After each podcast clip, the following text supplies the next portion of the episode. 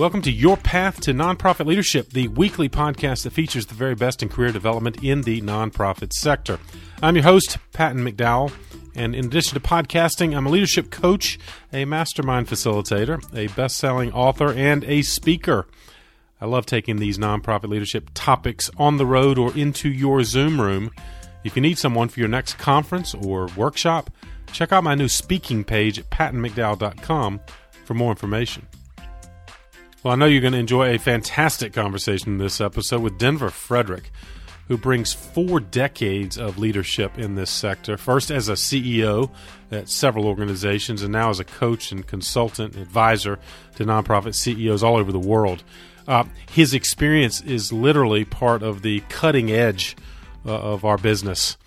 Uh, he has led philanthropic efforts that benefited the Statue of Liberty in Ellis Island. He helped Michael J. Fox start the Parkinson's Foundation. And he's got a syndicated radio show, now podcast, that features over a thousand interviews with nonprofit leaders and subject matter experts. Well, given his experience, it's no surprise that he has wonderful advice to offer you on a variety of topics, including the art and the science of corporate sponsorships. How has that evolved since the early days of Ellis Island and the Statue of Liberty? We also talk about the advent of public private partnerships within the nonprofit sector. How might you maximize those opportunities in your community? And finally, we talk about the work that Denver did to perfect the art of peer to peer fundraising. And literally, he'll tell you the story of how that first started, how it has evolved, and how it might impact your fundraising efforts right now. Great advice and takeaways throughout this episode, so make sure you check out the show notes. This is episode number 196. Just go to the new podcast page at pattonmcdowell.com and you will find out all about the resources that Denver and I discuss, including how to find out more about the great work he's doing, how to listen to his podcast, which is called The Business of Giving, and find out more about his great new book, also titled The Business of Giving. Without further ado, please enjoy my conversation with Denver Frederick. Denver, thank you for joining me on the path. Thank you, Patton, for having me. It's a pleasure and it's an honor. Well, no, I'm excited about this conversation. You have had a fantastic career in philanthropic leadership and literally have been on the cutting edge of many of the principles, particularly our fundraisers listening to, uh, that you you were there at the beginning. You were part of it and the inspiration and the execution of many of the things that many of us now take for granted. So excited to unpack that. But I want to talk about something you and I talked about before we started taping was the turnover issues. Our sector seems to be plagued, and you made the comment that like there's two open positions for every candidate. But what's the nature of this turnover issue? Is it always been this way in your experience, or are there unique elements now that affect this issue? Well, I don't think there's any question, Patton. It's a lot more acute now than it used to be, but that really doesn't have anything to do with the sector per se. It's the way our society is right now. We have a lot of people who sort of think about gig jobs. We have, I believe, 1.7 openings for every job seeker.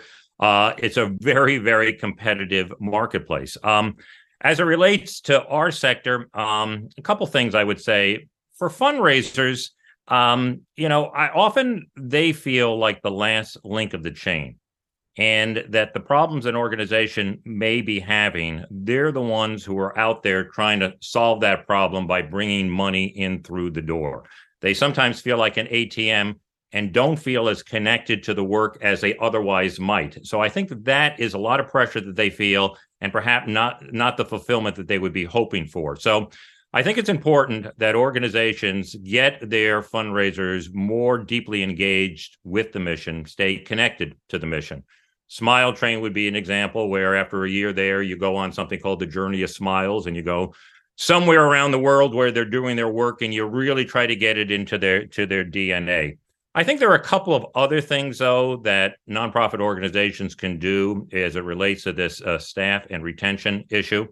One would be it's important to appeal to different parts of the value chain if in fact that a nonprofit cannot be competitive financially with a private company And if that private company is going to pay $50,000 more for a similar position, you don't do a lot of good by saying, well, we're going to close that to twenty-five or thirty thousand dollars. Because if money is going to be their determinant, they're going to be taking that higher paid position with a private company. So you need to take those resources to the extent that they exist and find different things you can do to really invest in the person and their career sending them to conferences, getting them an executive coach, doing things where they feel that you care more about their success than even they do. Right. And it is that kind of relationship that I think helps build uh, the loyalty that nonprofit organizations are, are, are striving to get. Yeah, delighted to hear that. And, and, investment in professional development may indeed be what helps keep someone or attract someone and keep someone, right? If we can't compete on salary. And I like too the the uh, reference you made to the ATM, which I know a lot of our fundraising friends do indeed feel that. So I guess Denver involving our fundraising friends at the strategic planning level, involving them in the budget discussions as opposed to just having them kind of at the tail end of the process. Yeah, I, I think you're you're absolutely right. Number one, it's going to make them better fundraisers. Number two, they're going to have a better sense as to how what they do impacts the success of the organization. Sometimes they feel a little bit outside of it where they're bringing the money in, but they cannot see exactly what that means as clearly as they might. A couple of other things, if I if I can mention them, um, sure. um, I think it's important that um, to the extent that you can, Patton, try to bring people in who've been touched by the cause.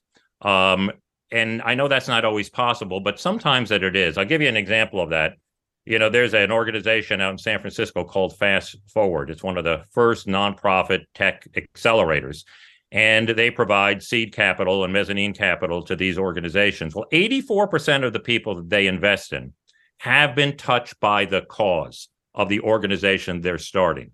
Nice. if you can find people who have some connection, either directly or through a family member or a friend, they ain't going to jump for another ten or fifteen thousand dollars they're deeply invested. Another thing I would add to that is that it's important that nonprofits try to hire the right people and not the best people. And I know a lot of people in private industry who say, look, you know, we could get people here, let's say in Boston from Harvard or MIT or whatever, but you know what? They're not going to stay.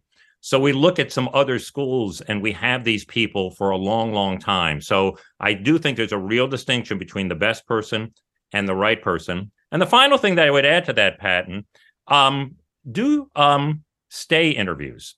We do exit interviews, and I don't even know what good exit interviews ever do. Right. But I always have looked at the very best people in my organization, not the people who are there for because of inertia and they've been there for 20 years, but people who could get a job anywhere at any time. And I say, hey, Patton, why do you stay here? What is it? Nice. And you get some great insights. And you know, it's a little bit like individuals with Strength Finder. We shouldn't be working so much on our weaknesses as much as we should be trying to accentuate our strengths. And I think organizations can learn from that. It these are the reason people are staying. Really invest in that reason and make it a magnet to get other kind of pe- people like that to come to your organization. It's great advice, Denver. And you're right. We chase the exit interview which may or may not yield any substantial information. Instead, we should be talking to the people that are still here. Yeah. Well, let me ask you this, uh, Denver. We're going to go down your memory lane of some remarkable experiences you've had in philanthropic leadership. But first, tell our audience what are you doing now? Talk about what all the work that's led up to this. Let's talk about what are you literally doing these days. Um, you know, I do a lot of consulting. Um, yep. I do. I, I, consult primarily with um, nonprofit CEOs. I'm an executive coach, a certified executive coach. I am a communications coach, and I think if I have a singular passion that I work with these organizations on, it is workplace culture. I've always been fascinated by workplace culture from the first day I worked into the United Way back in the 1970s. Obviously, it's become even more important. And I've done now over 200 focus groups with nonprofit organizations, speaking to their teams of seven to 10 people and all kinds of organizations uh, the Kennedy Center, American Heart Association, Donors Choose, Khan Academy, over 200. And I try to find out what is the secret of their workplace culture.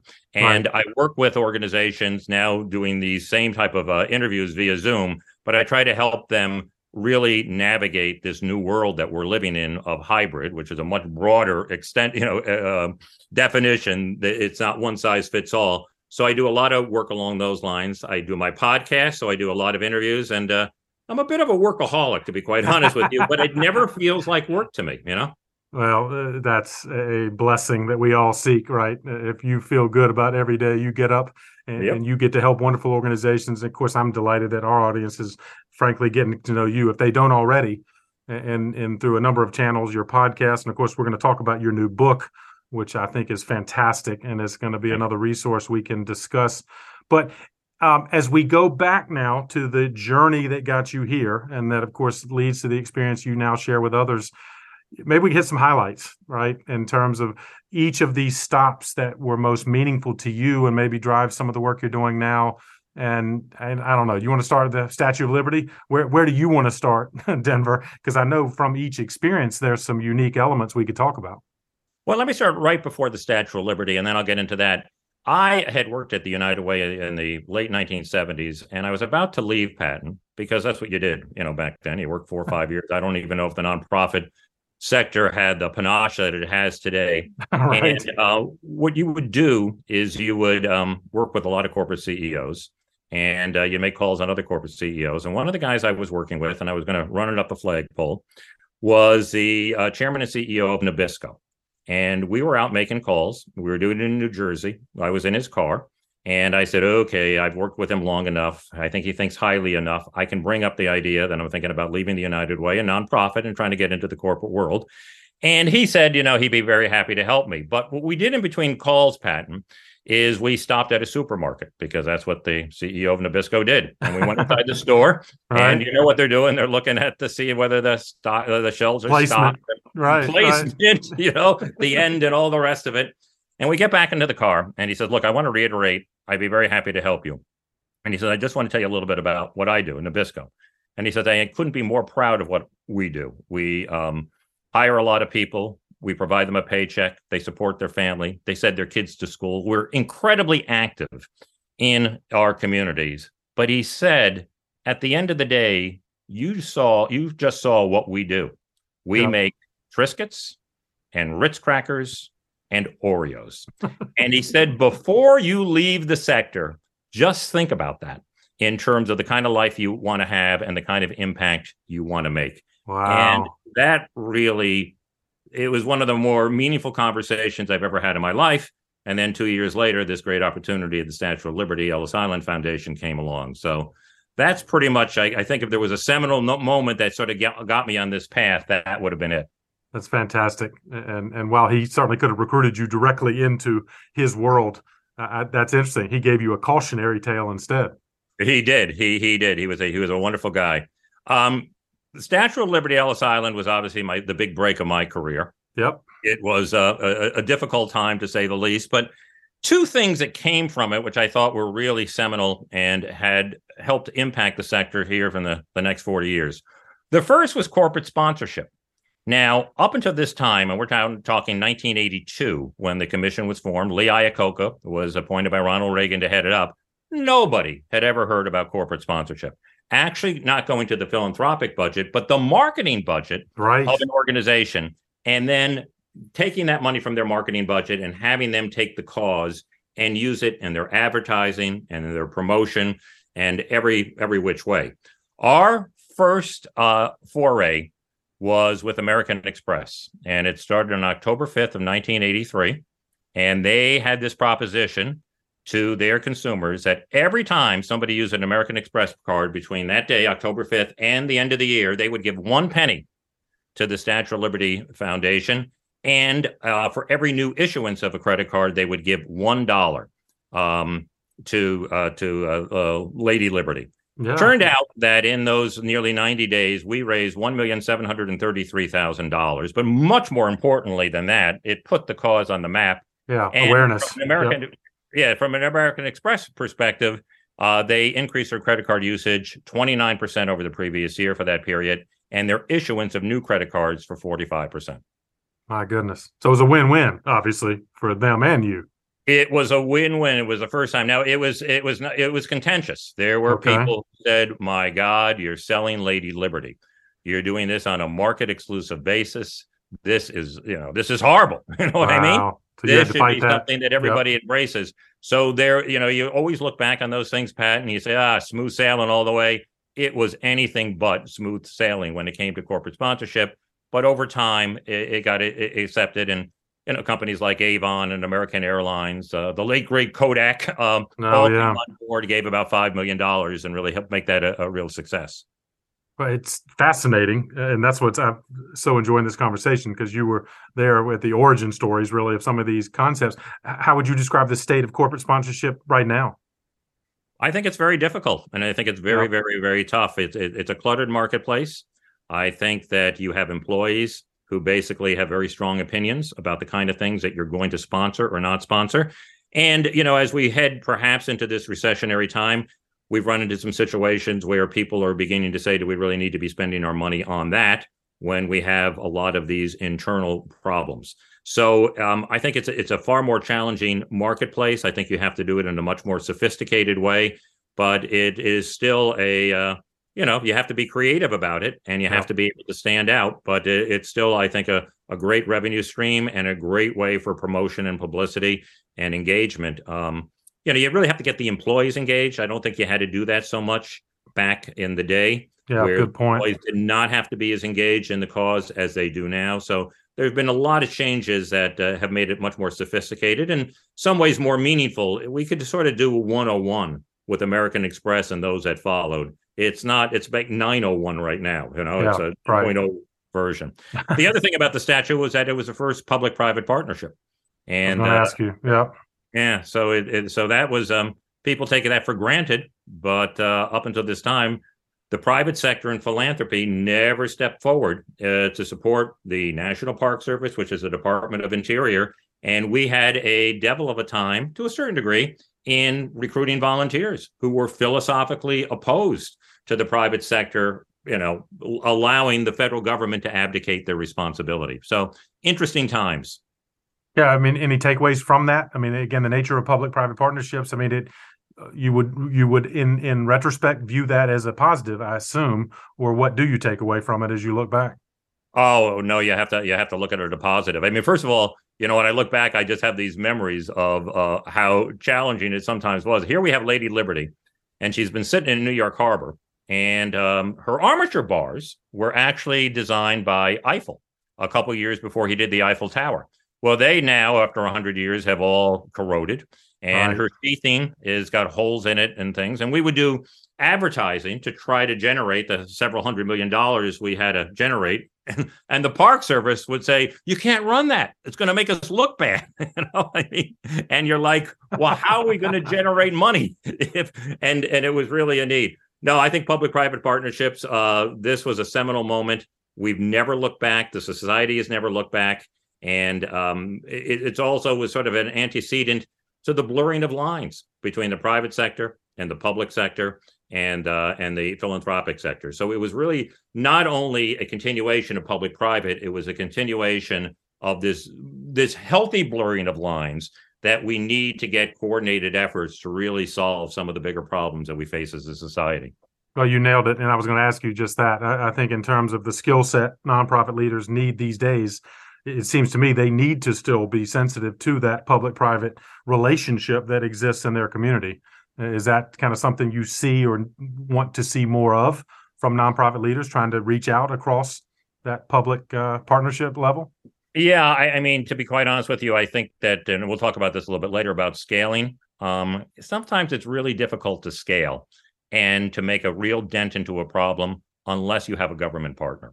You just can't do it. You know, we have a, right, a strange right. thing in this sector here, um, which is if you have a nonprofit organization, Patton, and you do really well, and more and more people want to, you know, avail themselves of the incredible services you provide, unlike a company who makes more money, this costs you more money. You know what I mean? It is more expensive, and you have to do more philanthropy in order to be able to scale that organization to the size that you hope Therefore, you need to have a government partner at right. some juncture if you're really going to take it that it's going to make a dent in the problem, just not serve more people, but really try to dissolve the problem and and and fix it. Yeah, well put. And in fact, I was speaking on this podcast with one of the largest kind of foundations in the Carolinas, and despite their you know relatively large ability to invest, they said the same thing that mm-hmm. hey, we, we have to have partnerships with our public municipalities uh, because we can't move the needle on some of the toughest issues that face us healthcare homelessness things like that. And so it sounds like that's what you found early on and would say still that's the case today. Very much so all right let's move on down your journey to the new york city marathon. Tell us denver about your experience there and and a very uh, compelling element that came out of it. Yeah it was just by happenstance. So after i left the statue of liberty uh, a guy by the name of Armand Hammer, who was the chairman of the board and CEO of Occidental Petroleum, and he was the president of the uh, he was the chairman of the president's cancer fund and he wanted to cure cancer in his time and i became the ceo of that cancer organization so i remember this like it was yesterday patton i was taking the train in from new jersey i was reading usa today and i saw that the uh, founder and the guiding spirit of the new york city marathon a guy by the name of fred lebow yeah. had been diagnosed with brain cancer well i had just run the new york city marathon a couple years earlier so I was pretty much steeped in those waters. And I had always had this idea about trying to get people to sponsor a run. It hadn't been done, at least up to my knowledge, it had never been done. So I um, I reached out to Fred and uh, just dating myself a little bit. You know, that was really difficult when you think about it. I had to write a letter. I had to type the letter. I had to find an envelope. I had to put a stamp on it. You know, I had to go to the post Speaking office. of communication channels, oh right? my gosh! And then I had to wait three or four days, and then I had to call up and say, "Does anybody know where this letter is?" you know, I mean, it just it takes us back. But um, eventually, uh, after uh, back and forth, Fred agreed to do it. He did not want the New York City Marathon to have anything take away from it, and he thought that maybe a charitable element was going to do that. But he was over at Memorial Sloan Kettering. He saw some of the kids over there. He got back to me and said, "No, we're going to do it." So we did it, and it was, uh, you know, give a dollar a mile for twenty six twenty. It was the first time it was ever done. Uh, Mercedes Benz was the uh, pace car. They donated a car. We had a couple great marathoners be our chairman. We were in all the movie theaters.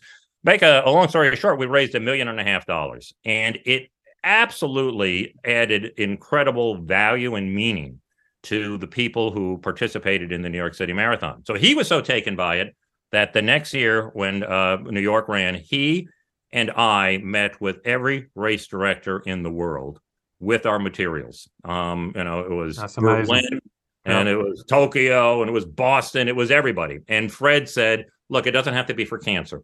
I want you to provide this option for a charity in your country or something along those lines, depending on the country you were at." And I would say, Patton, within two or three years, every single marathon in the world was doing something uh, on behalf of charity. So it was really, uh, to a large degree, there could have been some other things going on. You know, you never know. There was no internet back then, but it was really the beginning of peer to peer fundraising.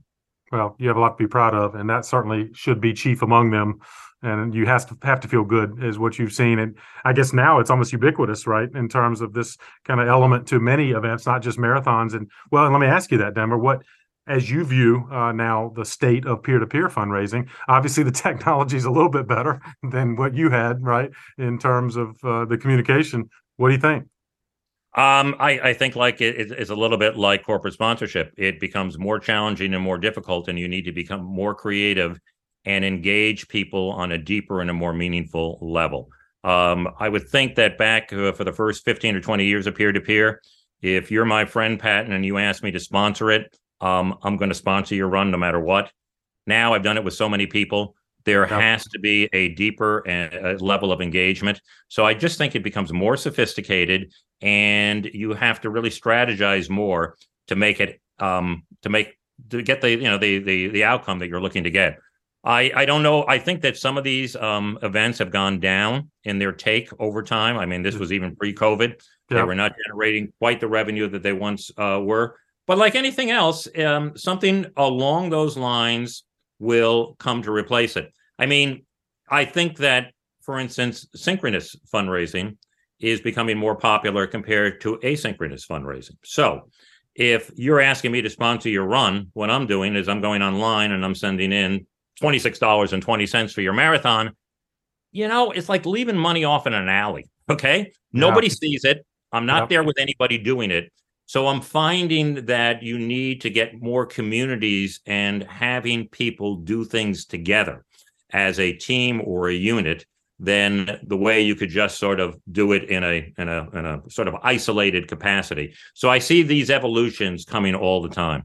Yeah, well put, and good advice, and and not surprising that um, you're not going to be able to just sit back and and encounter any of these opportunities without some creative thought. Mm-hmm. Uh, and that's uh, certainly a point worth reinforcing.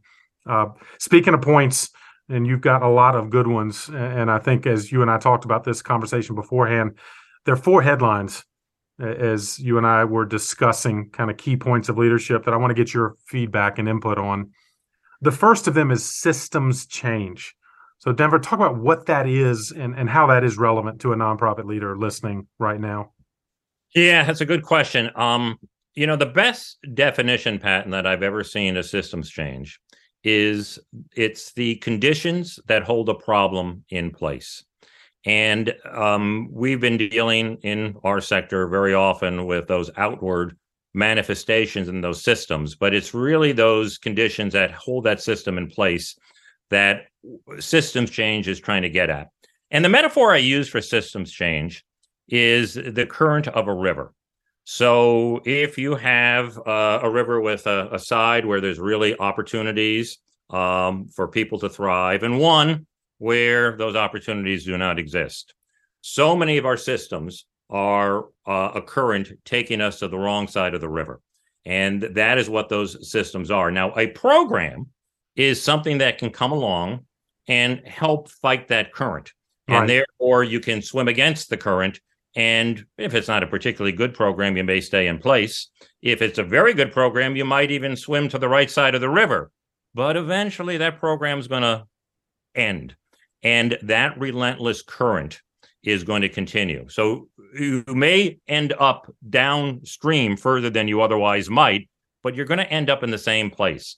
And that is what a lot of our systems do and don't really give young people opportunities. So what you really need to do is you need to go upstream uh, uh, exactly. and try to fix the current. You know, if you take a look at, let's say, public school education, you know, we have a system in this country which is essentially local uh, education is is uh, funded by property taxes, and yep. that seems on the face of it, okay, that's the way it's done. But then you stop and say, wow, you know, if you're looking at some of our urban centers and the poor neighborhoods, property values in those communities are not only low, they've been artificially low because of redlining and other racist problems. So you can put any kind of program in that school unless you're going to change the way school financing is done. The system will always have those schools under resourced. So you need to begin to start to think about what those issues are. Systems change, in its very definition, is collaborative systems change. No right. organization can do it on them, their own. So you really need to, to map out an ecosystem and uh, and there's different elements to it. I think that you have to change what people assume to be true, and um, and I think another big one, Patton, is you really have to change um, the way donors think about outcomes. So the way we think about outcomes sometimes that if I'm in the business of trying to cure hunger, I'm going to have to go to a donor and say I felt uh, I, I fed 800 more people this month than last month. That does not cure hunger. That does not do it at all. Yeah, it just fed some people. So donor, yeah. it's a symptom, and it, it's a it's a band aid. You right. know, it gets you through. Right. It gets you through February. But if you're really going to change it, you're going to have to have a much much longer arc, and you're going to have to have donors who understand that systems change is going to take some time. I love your illustration of the river, and I wonder in terms of a all right, what do we do about it? If I'm a leader of an organization, you described that maybe we need to spend some strategic planning time talking about the ecosystem in which we operate, or literally talking about what is upstream contributing to the issues we're trying to to help with, or anything else you would suggest to help kind of move in the right direction. Well, I mean, a lot of it I think has to do with collaboration and maybe um, in in the private. Just speaking to the philanthropic sector, and not even bringing in the others for the moment. we're going to have to spend some time with um, other organizations who are trying to solve the same problem we are because none of us can do it alone. So it's going to take a collaborative effort. And the way those collaborative efforts I find work best is not trying to figure out what we're going to do and what our goal is going to be. It really starts with spending time together and building relationships. And um, and I think that's the way you're going to solve problems. Um, it's also going to cha- be a change of mindset. And let me give you a, a good example of this if I can. Um, Community Solutions is right. an organization that's looking to solve homelessness, and their CEO is Rosanne Haggerty. And Community Solutions, as a matter of fact, was the organization that won the $100 million grant from the MacArthur Foundation. Wow. Um, so they really know how problem solving works. So, what they did in terms of trying to solve uh, homelessness is that they did a housing first initiative where instead of trying to have people jump through hoops, they put them in houses and uh, without all the prerequisites to give them a home. And in a matter of a couple of years, they put 105,000 individuals into their own homes. But they also realized that the homeless population or the unhoused population in those communities had actually gone up despite their efforts. Wow. And they began an initiative called Built for Zero. And essentially, instead of counting up in terms of how many people we are getting housing for, they started counting down as to how many people are still homeless. And it changed the orientation from, hey, this is my organization, look what we've done, to are we solving the problem? Or is the problem getting worse? Because no matter what we tell the board, of the number of uh, additional people, if the problem is getting worse, we're not doing our job. And it's that flipping of the mindset that I think is going to be a big, big piece of getting these leaders together around this idea of systems change to try to change upstream those currents that are really causing those these these challenges. That's fantastic. In other words, not being just focused on the silo in which we operate, which we could claim success but you're saying if the number's not going down, then it doesn't matter how much good we're doing necessarily if we're not collaborating with others.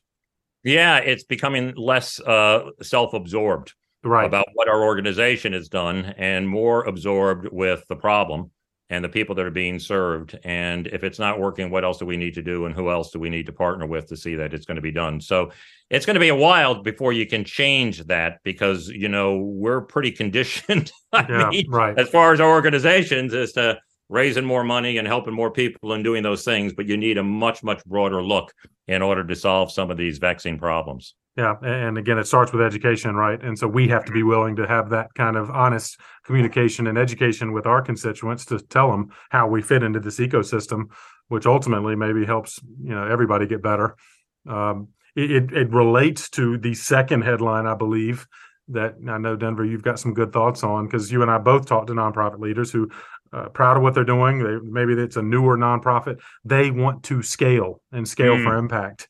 Um, talk about that. What what that means, and maybe some of the nuances of scaling for a nonprofit leader. Well, you know that's a it's a tough one too. I think these are all tough. Scaling is one of the most difficult things to do, and uh, you know I think it was Tolstoy said that you know all happy families you know are happy for the same reason, and all unhappy family, families have a different reason for being unhappy. and that's right. somewhat true for scaling in terms of uh, when it scales, there's a similarity. When it doesn't scale, there's a thousand different reasons. You know, some of the reasons may be that the data ain't that good. You know, we see this uh, pattern a lot with scientific studies yeah. that have great outcomes, but they can never replicate that scientific study. That's sometimes true with scaling as well. We have this pilot program, but we can't do uh, we can't replicate it maybe the data wasn't that good to begin with. Sometimes it's um, because of the individual who was involved. You know, they, it worked so well in this uh, in this one place because of uh, Sarah. You know, unique, unique circumstance. yeah, right, yeah. right. But but there's only one Sarah, so it can be difficult to to scale talent. Um, but a couple things is that um, I, I would I've heard and I would advise. Number one is um, scale for impact. Don't scale for size. It's something that people in our sector get intrinsically, but it's not something often that board members understand. they sometimes think when you're going to scale, it means bigger and more people, and uh, and that's not what you want to do. What you want to do is you'd love to be able to scale with one person, you know, yeah, um, right, less right. people, more impact. That's what you try try to do. Second piece of advice I would have is to start small to grow big. And uh, a common mistake is that when people want to start an initiative, they start too large. You got to start small. You got to be nimble. You got to be cheap, you know, inexpensive. Right, you're right, not, right. You're there to learn, and otherwise you end up running something. And you don't want to run an operation because you scaled too large, and you can't pivot as quickly as as you otherwise might. A great technique for scaling, and I'll just cite one example, is open source. Um, and uh, Lava Mae would be just one of many, many organizations that have done that. Lava Mae is uh, based in San Francisco and they had this wonderful idea of converting uh, buses into showers uh, for the unhoused and homeless community. Right. And uh, did a whole bunch of wraparound services uh, around it. I mean, what I mean, what a wonderful, dignified, uplifting uh, uh, event activity to try to help the people who are living on the street to get them a shower and stuff. And they've added haircuts and nails and things of that sort. So they scaled it to Los Angeles. But then they began to say, you know, we can only scale this so much. Right. So what they did is they took the keys to the kingdom and they made them open source and let anybody who was interested in doing this in their community uh, do it in their community. So that's a that's a big one. A um, couple of others I'll mention is number one, data. Scaling for data can be using data to scale can be important. We tend to use data in the sector to measure what we've done and to show donors how their money was spent. But spending a good deal of money in terms of getting information and data that you can share with policyholders and public officials and things of that sort. Education Superhighway, who I mentioned a moment ago, spent 35 or 40 to 40 percent of their budget on getting data to get the kind of funding that they needed. And uh, so that is important. It's a it's a different use of data. It's data right. ahead of time as opposed to data afterwards. And then, of course, the most obvious one is technology. And um, you really have to have technology at the center of your theory of change. A problem you sometimes find is finding too many organizations who take a V8 engine and they slap it onto a horse. Yeah. And that ain't going to work. You know, you have to have that central and that you really have to build your idea of scaling for impact around a technology platform. But it sounds like Denver, you step back and, and your initial thought, many, I guess, would assume scaling in a traditional way. We're just going to do more than what we're currently doing now. But you're looking at it in, in a different and perhaps more complex manner. Uh, but that's the only way you're going to scale in some cases. Yeah, yeah, you have to you have to think larger in terms of what you're going to want to do, and um, a lot of it is look. I, I speak to, to organizations to say, you know, we don't have a desire to take our proprietary information and share it with a whole bunch of other people, mm-hmm. a whole bunch of other nonprofits, and and and they'll they'll maintain patent. Hey, we're not do-gooders, but we looked at we looked at our our mission, and our mission was to cure homelessness. You know what? We can't we can't meet the mission you know? by ourselves by not. ourselves unless we invite everybody in.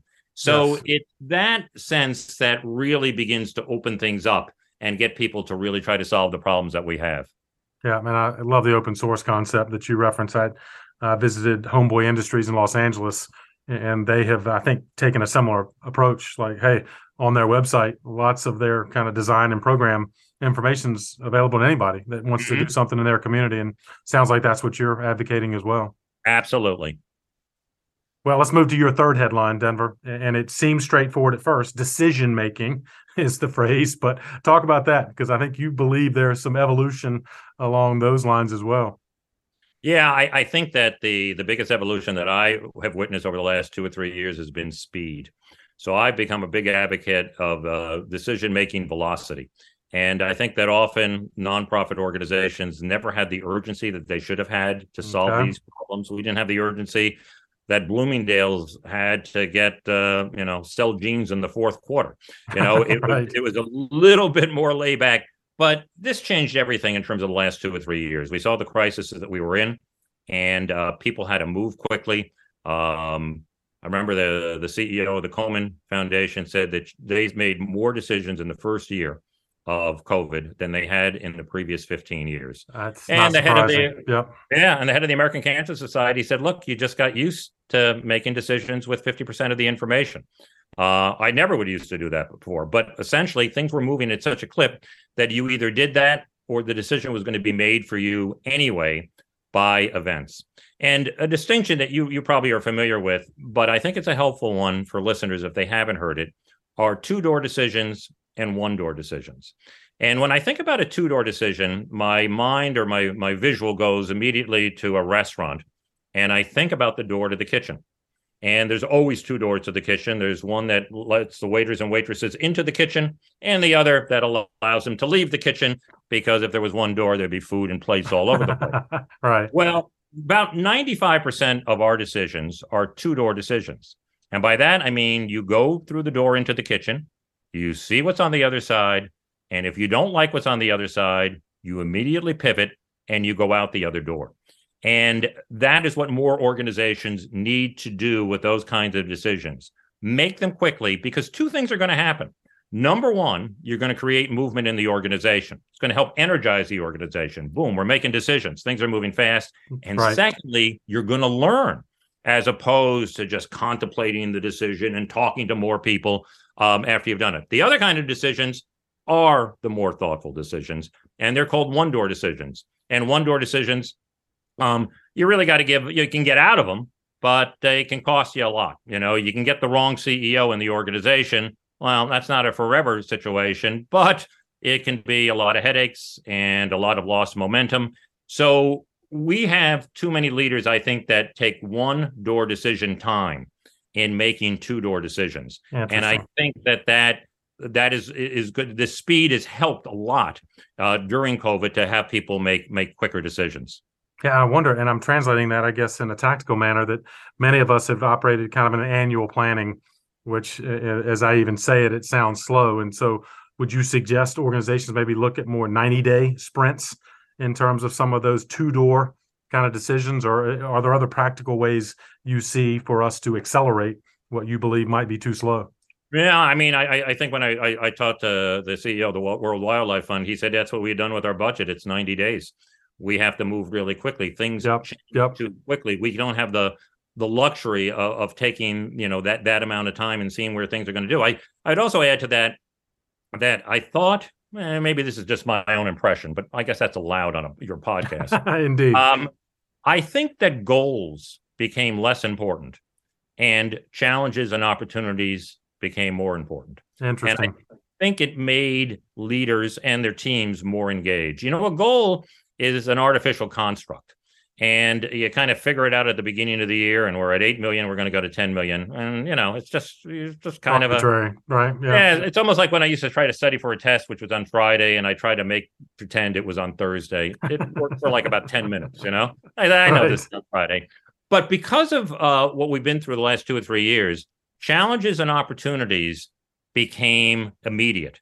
This is our challenge what do we need to do this is bottling everything up we have to deal with it or my goodness, look at this opportunity that's presented itself.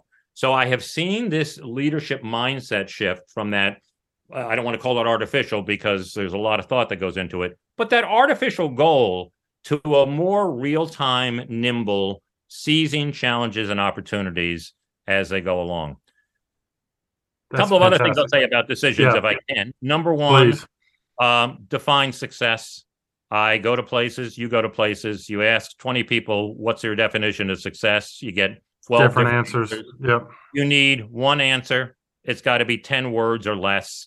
And if you can define success and really define it clearly, um, your decision making will that be that much easier because it's either taking us closer to success or it's not, or there's some options here. Which is the one that takes us closer to that um, definition of success? Um, Second thing I would say is as a leader, don't tip your mitt um, in terms of how you feel about an issue. You want to get as broad a spectrum of input as you possibly can.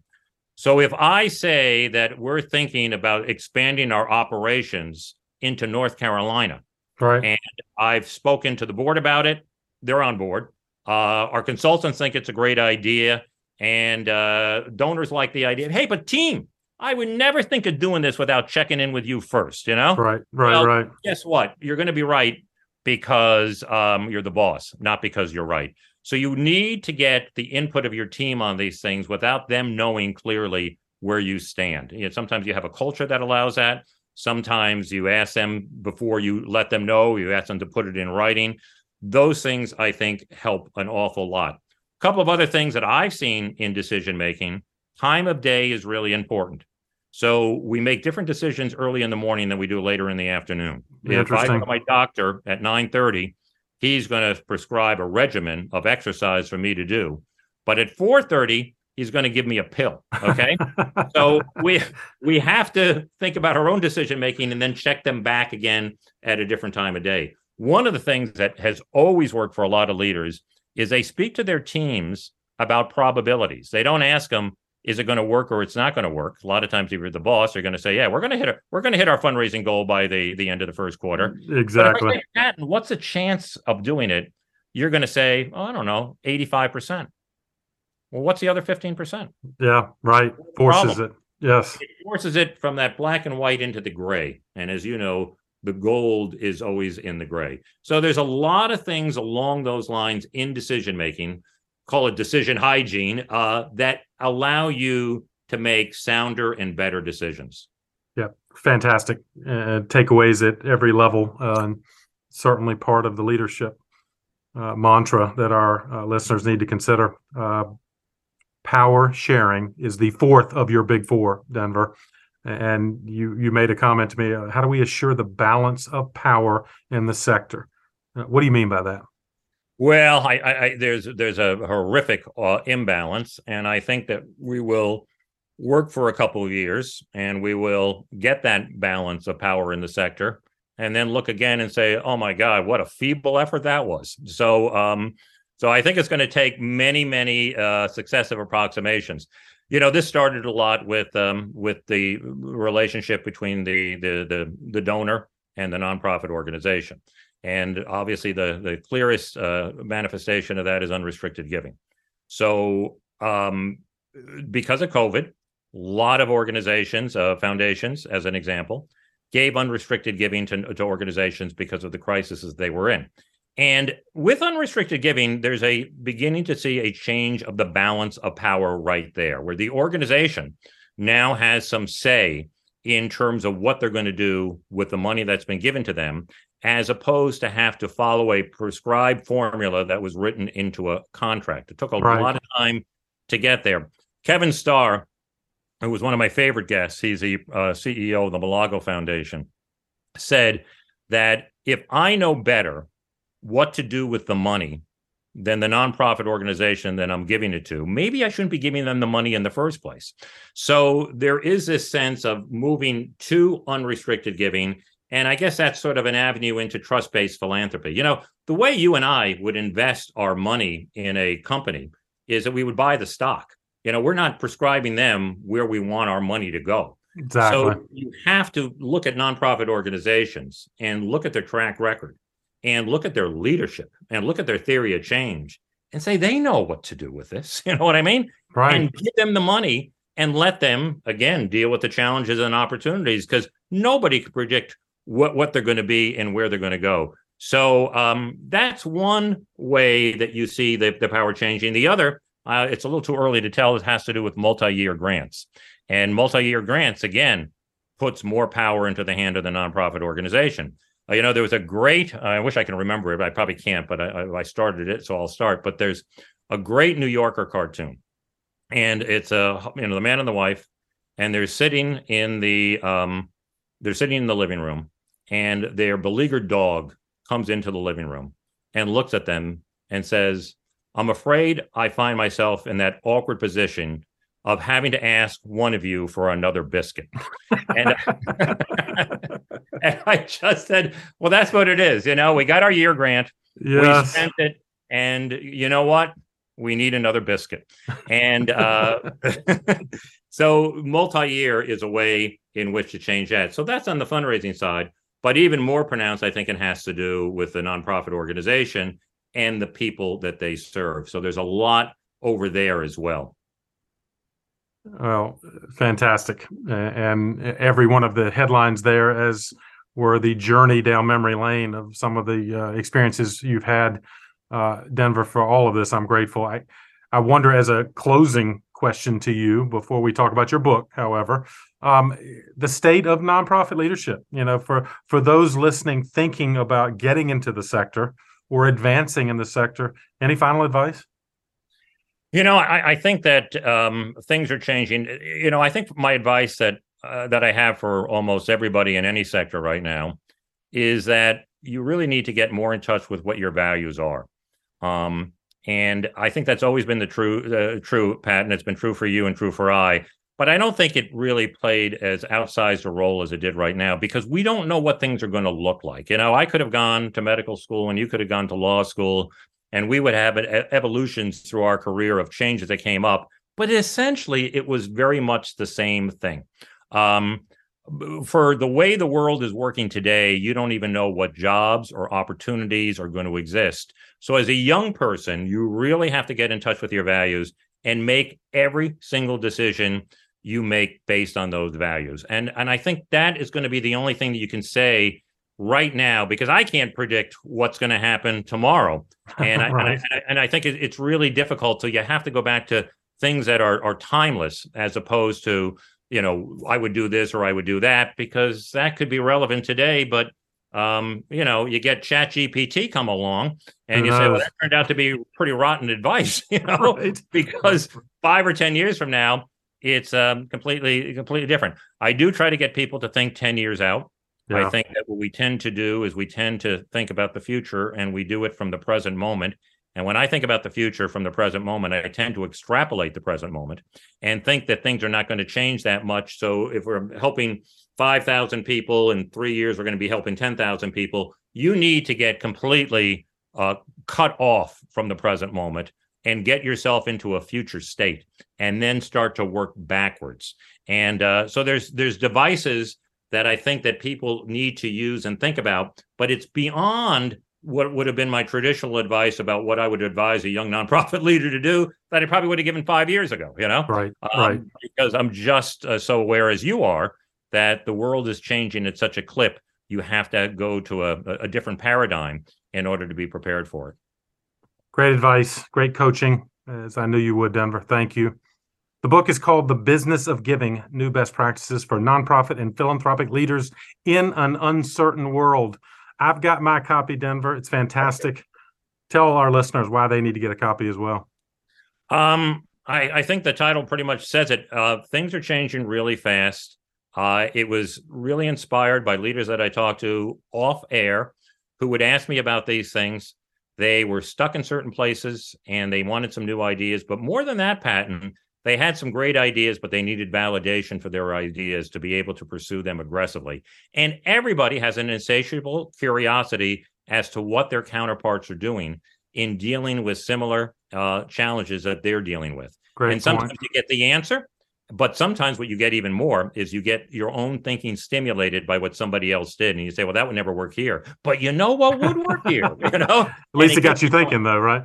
Yeah. so it's it's that kind of stimulus that i was i was i was trying to create and i try to make it simple uh, in terms of 20 digestible chapters on you know innovation and racial equity and some of the things that we talked about and uh, you know new new initiatives gaining traction. And uh, it was an awful lot of fun to to do and uh, and and sort of relearn myself and have an opportunity to listen to to some of the fabulous guests that I have had the good fortune of having on the program, as you have the same kind of experience. Doing these podcasts are fun. Indeed, and we meet wonderful people, and I certainly count you now in that on that list. And delighted that you have shared Likewise. your wisdom with us. And um, again, we will link up the book and other resources you and I've discussed in the show notes for this episode. Um, where Denver would you like folks to go to learn more about you and the great work you're doing? Just denver-frederick.com um, would be pretty much everything that there. I have uh, copies of all the transcripts of everybody that I've ever done. And as I mentioned to you earlier, I get pretty deep into culture. So I've been to, um, you know, social finance and the Trevor Project and the World Food Program. And I talk to people about what they're doing within their organizations to try to get their arms around this new world that we're in. And uh, I, I, take excerpts of that about 10, 12 minutes. And it could be valuable for your own organization to see what ideas others are putting into place to try to, to navigate this new world of work that we're in. And um, so I, I think there's some real good takeaways that will be helpful for people. Fantastic. Delighted to lift it up as another resource, and we'll encourage our listeners to do just that. Denver, for that and everything else you and I've discussed, thank you again for joining me on the path. It's been my pleasure. And uh, when I'm down in Carolina, you're probably going to have a visitor if it's okay. Count on it. Look forward to it.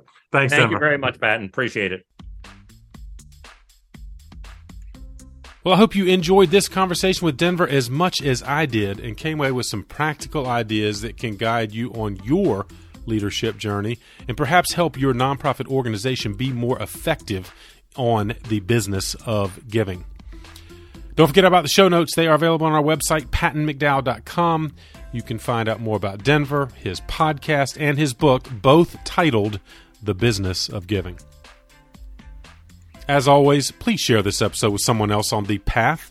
If you haven't already, you can subscribe. Just go to the podcast page at pattonmcdowell.com and you will see the follow button, which links to all of the primary podcast platforms on which you may subscribe. And you won't miss out on any of our weekly episodes. They come out every Thursday.